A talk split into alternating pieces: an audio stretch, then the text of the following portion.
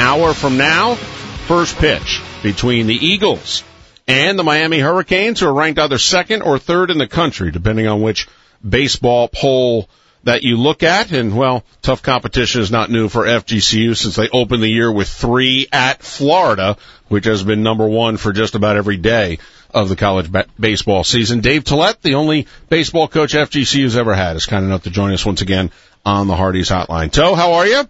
Good. Thanks for having me, guys. Well, it's our pleasure. All right.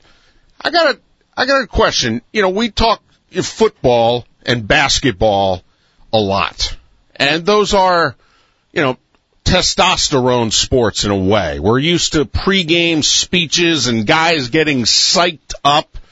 Baseball's a mental game to a large degree. Baseball's got a lot of downtime. How does a coach, a manager, how do you pump up baseball players? Because, I mean, do you do it the same way that a football coach and a basketball coach gives the big speech to, you know, get the guys up? I mean, how do you approach a big baseball game? Well, uh, we do have, well, I do have a little football coaching. I mean, you know, I was there at Charlotte for a couple of years, for about 10 years. So, yeah, we still give a little bit, uh, pre-game speech, a little fire and brimstone sometimes. I mean, but yesterday's message was about uh, each of these games. Like we can go back, it just popped up yesterday. Four years ago today, we went to Florida State, and beat Florida State when they were number two in the country, and last year we. Every one of my young pitchers has had a coming out game. As long as I can remember in my career here, is I, I, I mean last year was Jordan Desquin who went over there to Miami and I was just unbelievable. We beat them five to one. And four years ago was Harrison Cooney, who ended up going in the seventh round, and and Chris Sale had a coming out party against the first round uh, pitcher when he was a sophomore. So I, it, it is. I thank Mario Leone, who's an area kid from Gulf Coast High School, um, that hey tonight could be that night for him. But every stud pitcher we've ever had here has had a coming out party against someone very, very good. How different is it for a pitcher? I mean, I know you got to play road games, but just the fact that eh, you typically play in your size of a venue, playing at Hammond, is that any tougher for the pitcher, at least in the first inning? Uh, no, I don't think so. I think it's actually good. I mean, our park and Hammond are very similar, so I mean, I, I think you can get away with a little bit more stuff at Hammond or Swanson than you can, uh, say, at the University of Miami you know, we joked earlier that you haven't won a game at Hammond, but we also said, well, you only play Florida, Florida State, and Miami at Hammond. But it's one thing not to win against top five teams in the country. It's another thing, though, to not play your best. Are you concerned at all about, you know, playing in front of three, four thousand people tonight and your guys just playing their game? No, I, I mean, our concerns are elsewhere. I mean, you know, with losing Rivera and All American, uh, two weeks ago has really uh, made a damper in our lineup, and and losing Josh Dye with a bone spur in his elbow. Uh, it would sort of be like the Red Sox losing David Price and Big Papi in the same week. So uh, those are my concerns of trying to figure out how to uh, replace those two. I don't think you can replace them. We're just going to try to put some bandages on and and hopefully some guys in the bottom of the lineup will uh, step up there when you do that, when you have to make replacements that you know are not what you were, what you've taken out of the lineup, do you hunch it? I mean, when, when you got two guys that are close to that, do you hunch it? Is it every other game? Is it a look in the kid's eyes, particularly for this Miami game? Is there is there any way that that you know, or, or how do you how do you gauge who's next?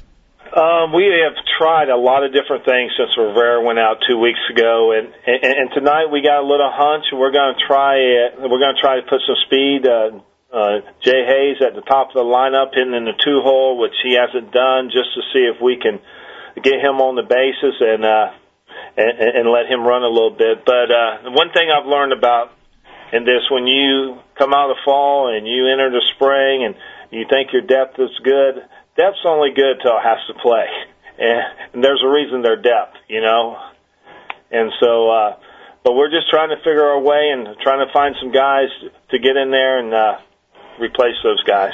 The Eagles got off to a rough stretch at the start of the year, but that was largely schedule induced. Playing three against Florida, couple against USF, road game at Miami, three against Illinois. Uh, we had Coach Tollett on before the start of the year, and he said, "Yeah, those first eight, we could play pretty good baseball and go two and six, and and that's what they did. And then the Eagles got it going, and the bats were going. And as Coach Toe mentioned, uh, Nick Rivera's injury, now a four game skid heading into Miami tonight. Little less than an hour. We'll have the game for you here on 99.3 ESPN. You had said when we talked before the Florida series at the beginning of the year, you thought this was the time of the year you were going to get some of your arms back though. Okay. As your pitching gotten healthy. Uh, no, it's actually gotten a little bit worse. I mean, we've, uh, we just got Lang back last weekend.